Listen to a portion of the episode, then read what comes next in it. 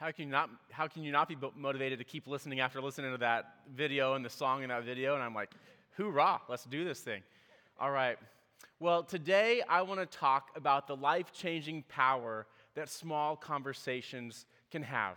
And we all get how this works. I bet if I gave you some time to actually sit down and think about it, and then we sat down over coffee, pretty soon we could start listing off all different sorts of examples, ways that small conversations have influenced our lives in some pivotal ways.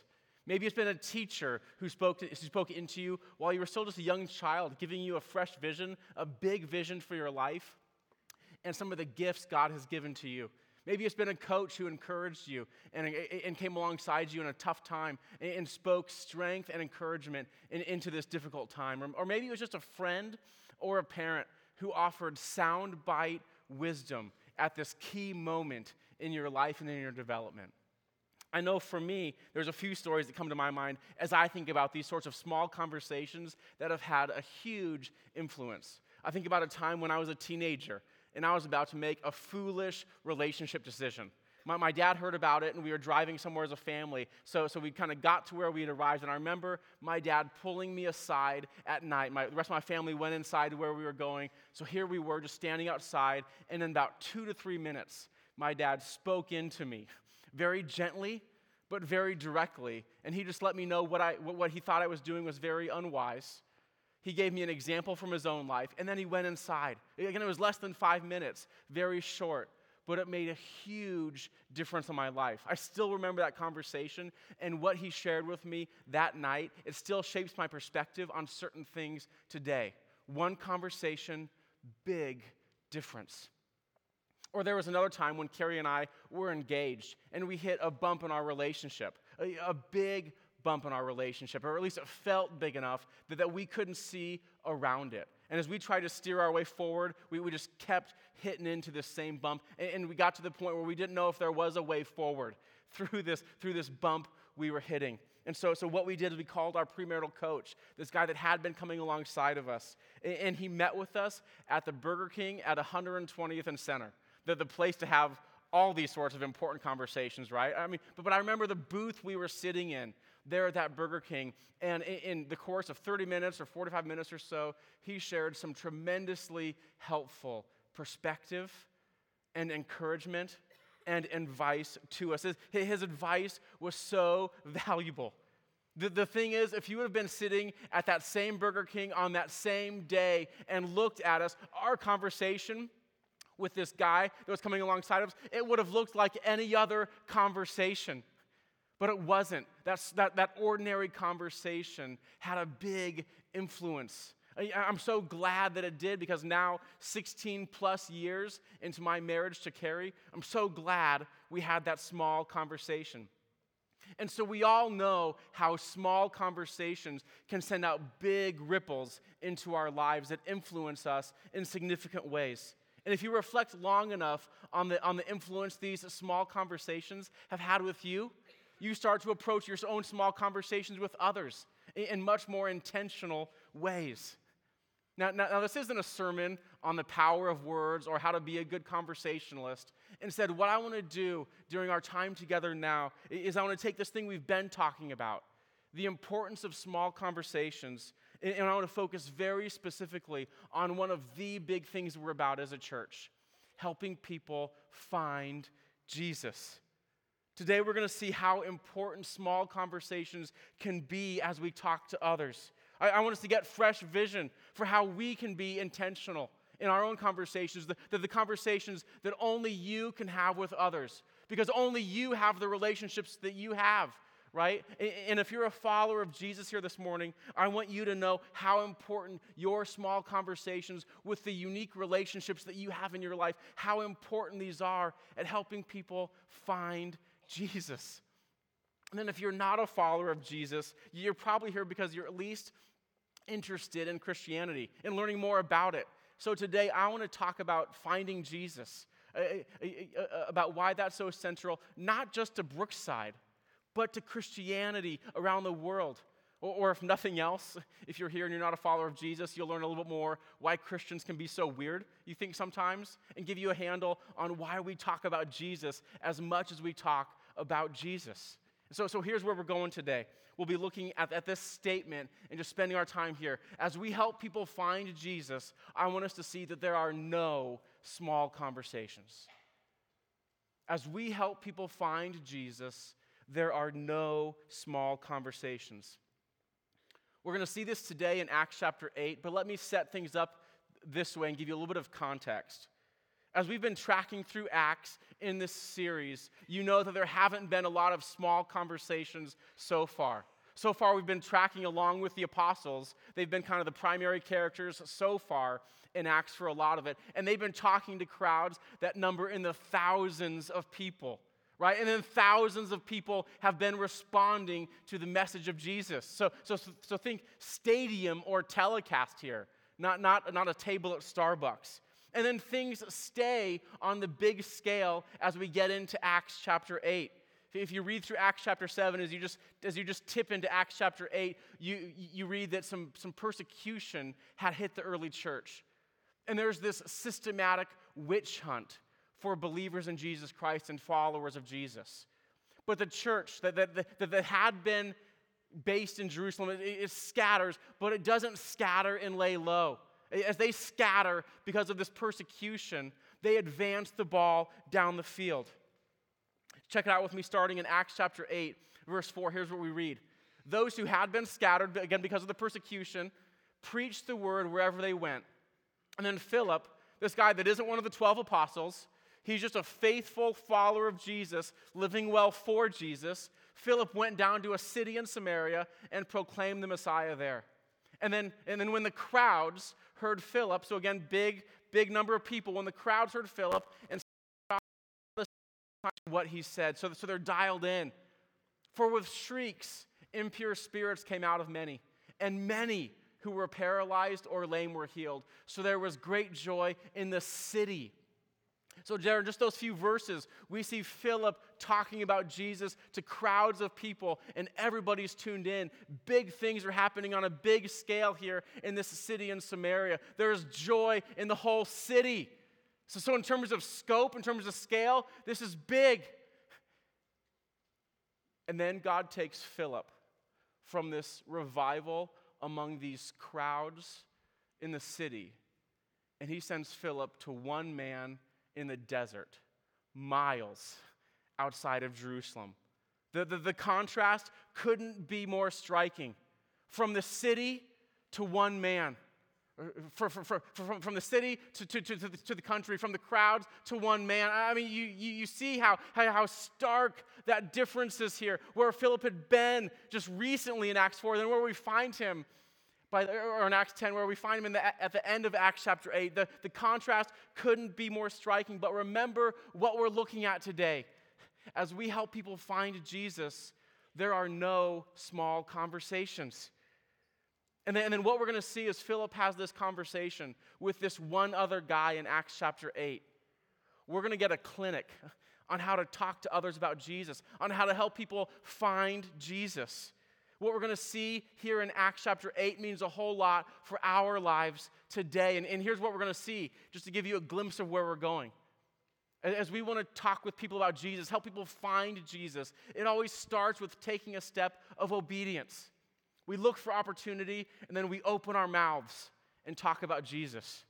Now, for all of you who can appreciate alliteration, uh, don't look past the work that it took to find three O's here in these three points, right? But so, but, but so that's, what we're, that's where we're going today in Acts chapter 8. Now let's pick up the story we'll be reading through in Acts chapter 8, verse 26. Let's get there. So, Acts chapter 8, verse 26, here's where it starts. Now, an angel of the Lord said to Philip, Go south to the road, the desert road that goes down from Jerusalem to Gaza. Now, to give you just a sense of distance here, Gaza is about 50 miles outside of Jerusalem. And so God is telling Philip, hey, pack your bags. You're taking a trip for a few days here. And then I love the next phrase that we read there. And so Philip went. He started out. And on his way, he met an Ethiopian eunuch, an important official in charge of all the treasury of the Candake, or the queen of the Ethiopians. So, so, so this guy, this eunuch, is an important guy. He's basically the CFO of his country.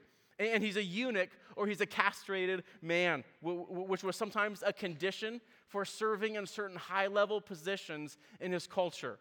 No further comment about that. And then this man had gone from Jerusalem, or had gone from Ethiopia to Jerusalem. This is a distance of about 1,000 miles, five months worth of travel. And then verse 28 and on his way home from spending time in Jerusalem, he was sitting in his chariot reading the book of Isaiah the prophet. And the Spirit told Philip, Go to that chariot and stay near it.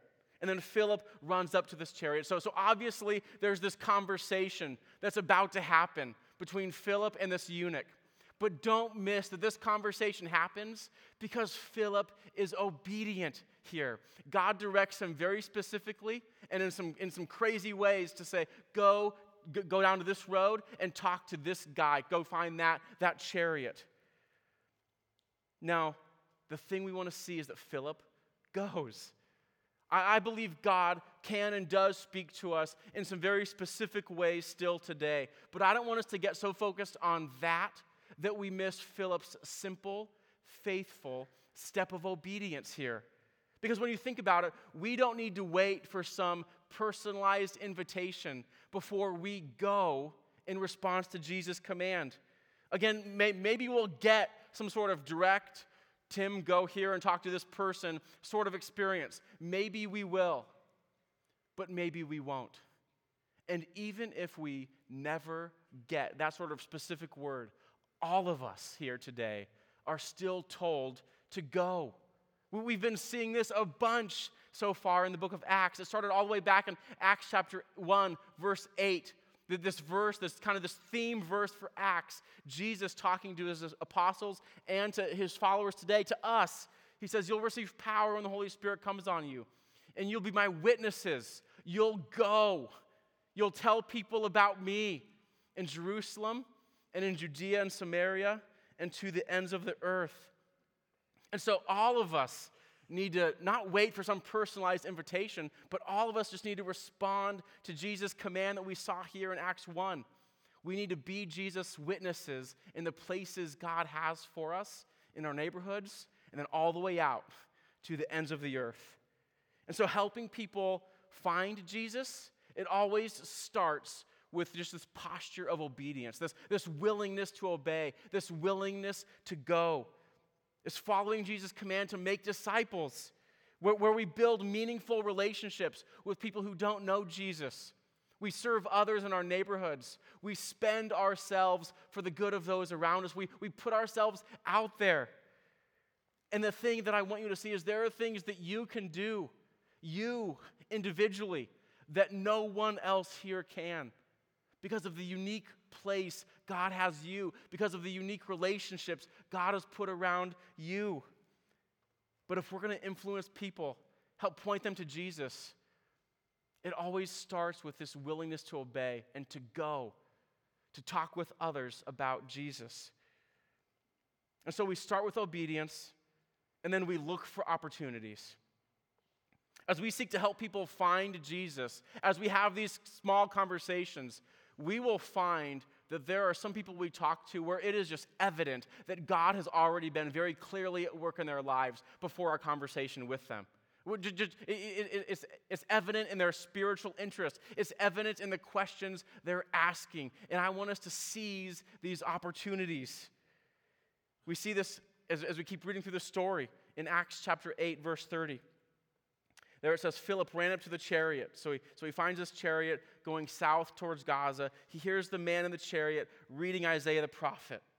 Then Philip just asks him, Do you understand what you're reading? And, and I love that Philip starts with a question. As we look for the opportunities in the relationships God has put around us, asking questions is such an important way to find out where people are, to find out where, where their spiritual interest is at to find out the specific questions that they're asking. And then the, the, the, eunuch responds, How can I? Verse 31, unless someone explains it to me. And so then the eunuch invites Philip to come up and sit with him in the chariot. And so, so Philip doesn't force his way in here. There's no coercion, right? This isn't against the eunuch's will. Philip asks him a question, and the eunuch invites Philip to come up and tell him more. And so, verse 32, here's the passage of scripture the eunuch is reading. These, these few verses from Isaiah 53 is where these are from. It says, He was led like a sheep to the slaughter, and as a lamb before its shearer is silent, so he did not open his mouth. In his humiliation, he was deprived of justice. Who can speak of his descendants? For his life was taken from the earth. So, this, this passage, these few verses in Isaiah 53 are talking about somebody who was clearly deprived of justice, who was treated unfairly. And, and the eunuch just asks the natural question in light of that. He asks Philip, Who's this talking about? Please, is this prophet talking about himself or is he talking about someone else? I mean, talk about opportunity. Philip had it easy in, in some senses because here's this guy who was interested enough in Israel's God to travel 1,000 miles from his home country to go worship in Jerusalem. And now he's on his way back from that, and he's reading Isaiah 53. And if you know anything about Isaiah 53, it's one of those neon light blinking lights pointing ahead to Jesus. That's who this passage is talking about. So, so, so Philip had it easy. The table was set for him to step into this space, for him to step into this opportunity here, to answer these questions the eunuch was asking, and to point him towards Jesus. So the opportunity was there, and it was clear. Now, now in our own conversations, the opportunities we have, the, the space we have to, to step into, may not always be quite as easy as what we read about here in Acts chapter 8. But don't let that keep you from looking for the opportunities that are there. From, from trying to find out the questions the people you're talking to, the questions they are asking. Don't let that keep you from finding out where their spiritual interest lies and then looking for ways to connect that to Jesus. And so, as we work to help others find Jesus, and the life that He offers. We take steps of obedience. We look for opportunities. And then finally, we open our mouths and we talk about Jesus. As we find opportunity, we, we, we, step into that space and we tell others about the gospel, who Jesus is and what he's done. And this is exactly what Philip does. In verse 35, we read, it says, and then, and then Philip began with that very passage of scripture there in Isaiah 53. He started there with the specific questions the eunuch was asking, and he told the eunuch the good news about Jesus. Philip had such a great awareness of who Jesus was and everything that he'd done for us on the cross that Philip was able to start with the eunuch's specific spot where he was going, right? Isaiah 53. He's able to start there and connect that to Jesus. Philip had spent so much time in the truths of the gospel that, that, he, that he was gospel fluent, right? It just, just came so naturally for him to speak about Jesus because he'd been soaking in everything about who Jesus was and what Jesus offers. And I, I love that term, gospel fluency, where word just flowed out of him naturally. It was his native tongue. When, uh, when Carrie and I were living in Chicago, just finishing up some seminary uh, for, for me while we were there, uh, during our last few months there, we sent Carrie to Guatemala as a sort of gift for putting her, or, or, or, for me, for her putting me through school. Let me say that right, for her putting me through school. So I don't know if it was a gift, if she paid for it, but but don't tell her that, you know, even though she's sitting here today. So, so, so it was, we'll still call it a gift. So, so we sent her to Guatemala for about six weeks. She'd studied a bunch of Spanish before that through high school and into college. And she just was at the, was at the point with her ability with the language that she was consistently told, hey, if you, if you want to get even better, if you want to approach greater fluency, uh, increase your ability even more with Spanish, you just need to go immerse yourself in a Spanish speaking country. And so that's what she did. She went to a, a, a, language school where her teachers, even her tutors, didn't speak any English. The home that she stayed in for those six weeks she was there, the people there in that home didn't speak any English. And so that forced her to use her Spanish. She surrounded herself with it, she immersed herself in it. And then you know what? She came back after those six weeks and she knew Spanish a whole lot better. She still likes to use it. She'll be watching movies on Netflix or whatever. She'll put on Spanish subtitles just because she loves to still use her Spanish. She looks for little ways she hears it in the store or whatever. She lights up when she hears it being spoken. But her ability with Spanish, it absolutely depended on her immersing herself in it for that period of time. Now, I talk with people all the time who want to be able to do what we see Philip do here in Acts chapter 8 where they say, Man, Tim, I, I, I'm challenged by how he's able to start with the specific questions the eunuch is asking there, and he's able to get from there to Jesus. And um, so people talk to me, say, Tim, how do we do that? I mean, I, I want to be able to increase in my ability to do that over the course of my lifetime. We all want that. But the thing is that there are so many good tools out there, but it always starts with us just immersing ourselves in life with Jesus. So, so we become more fluent in the gospel with who Jesus is and what he's done. We immerse ourselves in it so it spills out of us naturally. And then, just like with any language, you, you become fluent in it and then you start to use it. So we immerse ourselves in, into this thing that Jesus offers, this life that he offers, who Jesus is, and then we talk with others about it. Maybe in big ways, but often in small ways. We, we just speak that gospel language, the language about Jesus. And then we realize what we're seeing today. The, the, the, this, the, the thing where we're, where we're turning where we started, where, where even these small conversations can be used in big ways. Because remember, as we, as we help people find Jesus, there are no small conversations. Even these small conversations, or at least the conversations that maybe seem small, they can be and they will be used by God in some big, big ways. And the, and the truth of that statement, that there are no small conversations, that means that every one of us here today is important. Every one of us. Because, yeah, there's, there's still a place for, for, for the crowds, right? There's still a place for the stadiums and the teleconferences. As, as, we, as we talk about Jesus, we want to do the, the, the stuff on the big scale that we can. We, we've seen that in Acts. We'll keep doing that. But if we're going to help people find Jesus, we also need to take every opportunity we have in our small conversations that only you can have because of the unique relationships that only you have, and help use those small conversations as this meaningful, authentic way to talk to people about Jesus, to help them find Jesus and to point them to Jesus. And so we take a step of obedience. We look for opportunities, and then we open up and we share the gospel. We talk about who Jesus is and the difference that he's made and continues to make in our, in our lives, for our lives. And then we do this because we believe that God will use some of these conversations. Lord willing, God will use many of these conversations and people will respond to the gospel and lean in. Across all of the cultural differences that we've seen here between Philip, this Jewish man, and this Ethiopian eunuch over here, across all of these cultural differences, the gospel communicates. And the eunuch leans in and the eunuch responds to the gospel. He places his faith in Jesus. We're, we're going to see this. We'll, we'll just, let's just pick up the story in verse 36 as we keep tracking through it. So, so, so as they traveled along the road, that they came to some water, and the eunuch said, Look, here's water.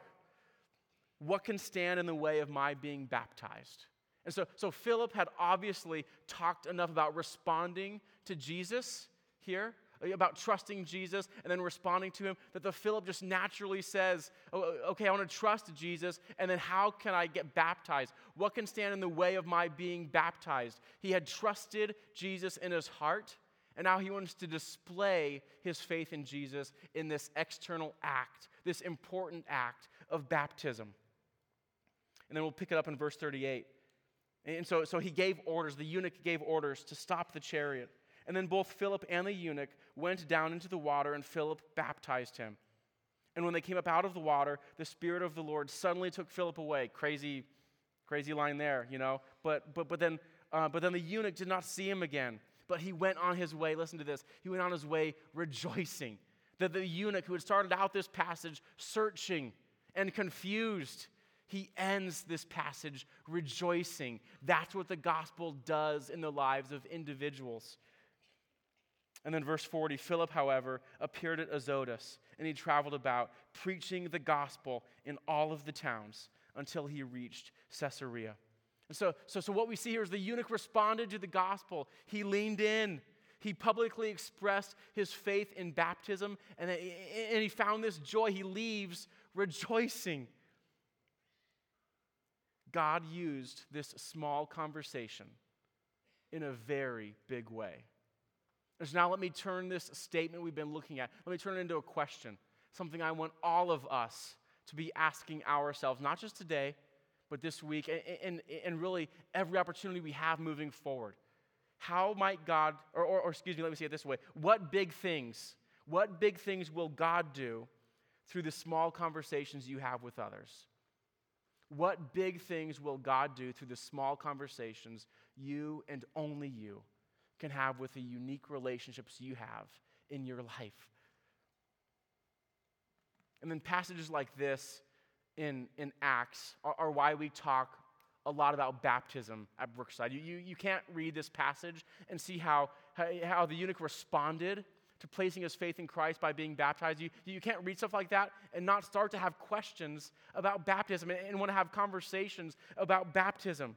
And, if you've been with us on Sunday mornings throughout this series in Acts, we've seen baptism a lot. Or, or if you've been reading through Acts, as part of our 365 reading plan, where we want every Brooksider to be reading the Bible daily.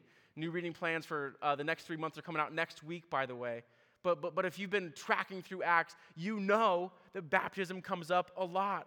Baptism was so important in the life of the early church. And so, as we continue the story of the church today, as we follow in their footsteps, we want to still make baptism important and talk about it a lot. The New Testament teaches very clearly that we are saved from our sins by faith in Jesus Christ, by, by God's grace. Period. End of sentence. But, but then, as we choose to follow Jesus, one of the things that Jesus expects will happen is baptism. We, we, we place our faith in Him, or we, we, we place our faith in Him by God's grace. That, that's, that's at work in our lives. But then we display our faith and Jesus' work in us through baptism. They just go together as you read the New Testament. And baptism isn't some take it or leave it thing, it's, uh, uh, nor is it just some mechanical hoop we want people to jump through. Baptism is so meaningful and important. And here's why. First of all, because it's an act of obedience. And we always want to start there. I mean, we, we, we never want to ignore what Jesus commands and what we see so prominently as we read through the Bible. In his final speech to his disciples in Matthew chapter 28, so, so we know that final words are, are important words. So this is, this is big stuff. Jesus tells his disciples then and us today, therefore go and make disciples, keep making disciples of all nations, baptizing them in the name of the Father and of the Son and of the Holy Spirit, teaching them to obey everything I've commanded you. The thing we want to see there in, is, is in Jesus' final words. He mentions baptism. It should be part of the, the normal way. We just think about following Jesus and showing that we're following Jesus. And then baptism is also important because, because it's this visible picture of Jesus' work for us and in us. And this is why we dunk people at Brookside. Write down Romans chapter 6, verses 3 and 4 in your notes, and then, then you can check it out later. But, but there in Romans chapter 6, verses 3 and 4, we see very clearly that the baptism is this picture of what Jesus has done for us. When, when, when people are immersed in the water, when, when we dunk them, right, just to use that language, that's a picture of our burial with Christ and his death, showing that when he died for our sins, and everything that accomplished for us, that's now applied to us. We have died to the penalty and power of our sin. And then when we're raised up out of the water, that's a picture of the new life we've already found in Jesus. Just as Jesus was raised to new life, baptism, as we come up out of the water, pictures the new life we've found. Again, we, we find that by grace through faith, period. But then baptism is this important, meaningful picture of what has already happened to us. And so, so if you're a follower of Jesus, and if you've not been baptized as a follower of Jesus, let me just encourage you today to, to, to do this thing, to take this seriously. It doesn't matter if you've been following Jesus for, for just a few months or just a few weeks, or maybe you've been following Jesus for years and years and years. There's a guy named Sam who's getting baptized on Easter. He's been following Jesus for decades. And, he, and he told me, Tim, I've just been putting it off. And, and eventually you, you get far enough away from when, when he first found Jesus and decided to follow Jesus. He said, eventually you just get far enough away from the, the excuses become easier and easier to make. But, but he said, I'm getting into the water on Easter. I'm, get, I'm getting baptized on Easter because I'm tired of those excuses. I, know that's what they are. They're just excuses. And he said, I'm ready to take this step of faithful obedience now to what Jesus asks of us. So, if you're a follower of Jesus and if you've not been baptized as a follower of Jesus, I want us all to be asking the question the eunuch is asking in Acts 8 What can prevent us from being baptized? Why, why aren't we? And then let's take steps towards baptism. This isn't about preference, it's about obedience. And so here's how you can act on this, because we never want to point you this direction without giving you some simple, clear, easy steps of obedience to follow through with this. So, so, so you can do this. Today, go home. You can go to Brookside's homepage, brookside.net, and you'll see a logo that looks like this that just points you towards our baptism page online. There on our baptism page, you'll watch a short video. It's eight minutes, so, so not much of your time. You can, you can watch it while you're getting ready for lunch. But I encourage you to sit down and watch it closely. Watch this eight minute video that just talks more about what baptism is and why it's so important. Just make sure we're clear on everything because this is an important enough step. We want to be clear on it. And then after you've watched this video, there's a link to a form you can fill out. Just filling out that form and submitting it will keep things moving and, and get it to us where, where, where wheels will continue moving. And then on Easter, as part of our services in just a few weeks, we're going to celebrate Jesus' resurrection because that's what we do on Easter. Everything Jesus' resurrection means for us and for history.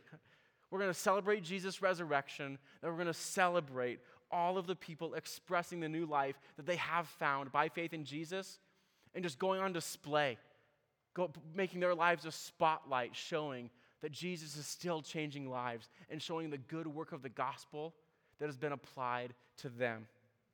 And so I'm already looking forward to that. April 16th can't get here fast enough. But, but don't forget the thing you can do today.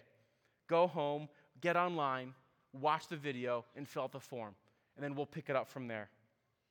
All right, let, let, let's go back to the big statement we've been talking about this morning, let's, let's start to wrap this up. Small conversations are so important. As we help people find Jesus, again, there, are, no, there are no small conversations, not really anyway, because even conversations that seem ordinary aren't. And they send out these ripples into into the lives of others that God can and will use in big ways. We, we saw this in Acts chapter 8. As we've talked about baptism, maybe you're considering baptism and you remember how you first found Jesus yourself when you decided to place your faith in Him. My guess is small conversations were a part of you choosing to follow Jesus. So let's finish with our question that we all want to leave with. What big things will God do through the small conversations that you can have with others. Let's pray. Gracious Heavenly Father, we thank you for how you have chosen to use small conversations and you have chosen to use us as we take steps of obedience and, and to, to give us the joy of helping others find the joy that new life in Jesus offers. So, Jesus, I pray that you would just impress on the hearts of everyone here just three or four, or even just one individual. Jesus, just one individual they can talk with and have some very intentional, small conversations with. And then, and God, I pray that they would be looking for opportunity, that you would be working ahead of them. Give us opportunity to point many towards you through these small conversations. And then, Jesus, we, we trust that you'll use these small conversations in big ways. So that way, Jesus, as we celebrate the new life that you're, that you're bringing to Brookside, through, through baptism and through everything else you're doing, calling people to yourself, Jesus, may we celebrate you and your saving, powerful, good, work, and the new life you offer. We love you, Jesus. We pray these things in your name. Amen.